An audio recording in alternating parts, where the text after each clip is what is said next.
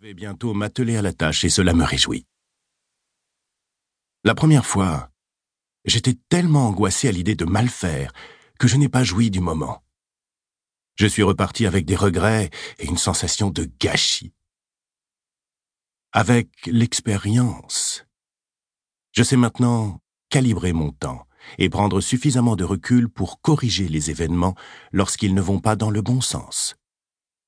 Oui, ça fait cliché, mais pour que la tâche soit exécutée avec rigueur et panache, il faut du sang-froid. Non, je ne suis pas là pour pointer du doigt les échecs de mes jeunes confrères. J'ai été novice moi aussi. Le stress est légitime, et il peut être salutaire quand on parvient à le dompter. Mais si l'artiste se laisse submerger par le trac, il ne pourra donner libre cours à la fièvre créatrice qui doit l'habiter pour qu'il s'épanouisse. La nervosité doit nourrir l'individu, le galvaniser. Les néophytes se pressent et ne calculent pas assez. Alors évidemment, je devine ce que vous allez me rétorquer. Le peintre doit improviser, s'abandonner, se jouer des carcans. Oui, je vous le concède. Mais c'est dans le travail préalable qu'il faut être consciencieux. On ne prépare pas sa gouache avec une main tremblante. De la même manière, je n'aiguise pas Patrocle si je ne me sens pas prêt. Quand les conditions sont réunies, alors là, oui, je fermerai les yeux et je laisserai mon art envahir le monde. Il s'agit là de ma sixième œuvre. Bien évidemment, même si mon amour-propre souffre de le reconnaître, j'appréhende. Je n'ai pas le droit à l'erreur. La moindre faute, le moindre trait qui bifurque là où il ne doit pas aller, et tout sera perdu. Je ne pourrai pas recommencer. Mes dessins sont uniques, et aucune gomme ne peut corriger d'éventuelles bavures. Ma main doit être ferme. Vous savez quoi? Je vais prier ma modestie d'aller fumer une cigarette sur le balcon, et je vais vous dire ce que je pense vraiment. Je suis un expert. Cela va paraître prétentieux, et ça l'est probablement, mais chaque fois que j'achève un tableau, je me recule, et je contemple. Je contemple le savoir, les non-dits, les nuances. Je contemple la beauté. Je m'abreuve de cette aura et je ressens une immense fierté. Tout le monde ne peut pas comprendre, je sais. L'art est sensible, et il ne s'adresse qu'à ceux qui le méritent. Mais croyez-moi, si vous n'avez jamais été ému par une représentation de Cézanne, par exemple, alors il vous manque quelque chose. Je sais, je sais, cet étalage est présomptueux vous ne m'appréciez guère. Mais s'il vous plaît, passez outre vos préjugés et pensez à ces moments d'émotion pure que vous avez déjà ressentis.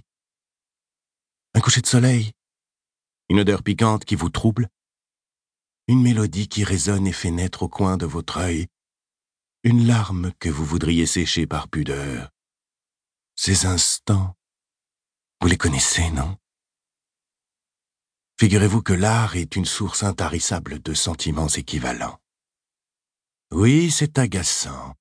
Oui, c'est hautain de ma part de me croire supérieur. C'est ainsi. Et je suis un grand artiste, n'en déplaise à ma modestie qui vient juste là, dehors, d'allumer une seconde cigarette avec le mégot de la précédente. Il fait froid à Lille. Et je ne vais pas m'étendre davantage sur mon excellence, il est temps de lui ouvrir la porte, à ma modestie. Sans elle, je sais que je ne parviendrai pas à vous convaincre. Et je souhaite que vous soyez une oreille. Oui, une oreille. Voilà pourquoi je me confie. Je veux une oreille objective qui puisse me juger. C'est vrai, là, ce ne sont pas vos oreilles qui officient, mais vos yeux. Je ne sais auquel de vos sens je fais appel, mais n'ircotons pas, s'il vous plaît. Lisez ces lignes avec une neutralité bienveillante. Vous aurez deux manières de vous comporter. Soit vous me suivrez dans mes raisonnements et vous confirmerez que je suis un homme méritant, soit vous vous montrerez obtus et vous choisirez la facilité. Mais je ne veux pas vous influencer, oubliez ces mots et faites comme bon vous semble.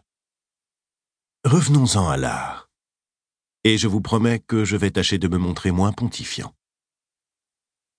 Je suis un artiste talentueux, tout le monde est unanime à ce sujet. Bah, que voulez-vous que je vous dise? Si je refuse de le reconnaître, c'est de la fausse modestie, et si j'assume ma virtuosité, on me reprochera mon orgueil. Beaucoup d'artistes à travers les âges ont été incompris. Je suis persuadé que, de par-delà le monde, des milliers d'hommes et de femmes m'estiment. Mais il y aura toujours des ignares butés, imperméables au sens profond que je veux donner à mes œuvres. Je ne peux rien pour eux, et j'espère de tout mon cœur que vous n'en faites pas partie. Dans la petite pièce à côté, mon support est prêt.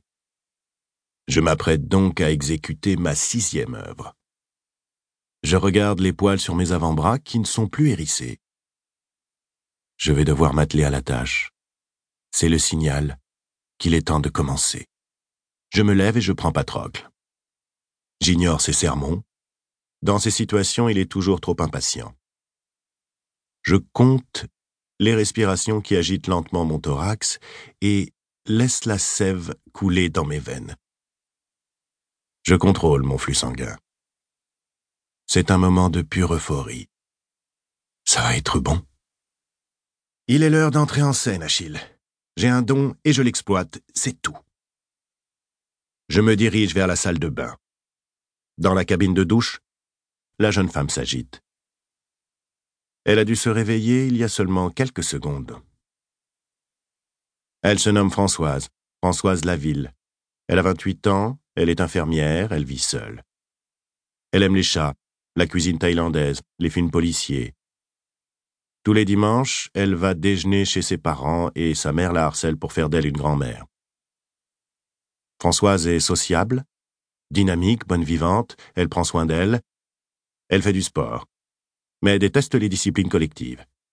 Elle adore la couleur rouge. Elle aime faire les boutiques avec deux amis, mais elle parvient à réfréner ses impulsions tant qu'elle n'a pas économisé assez pour s'offrir ces jupes courtes qui la font rêver. Elle n'a pas de petit ami et désespère de rencontrer enfin un homme qui prendra soin d'elle. Sa dernière expérience amoureuse a été catastrophique et elle ne s'en est toujours pas remise. Cette femme, je la connais par cœur. Je l'ai suivie pendant un mois. Si je l'ai espionnée, ce n'est pas par sadisme ou par perversité.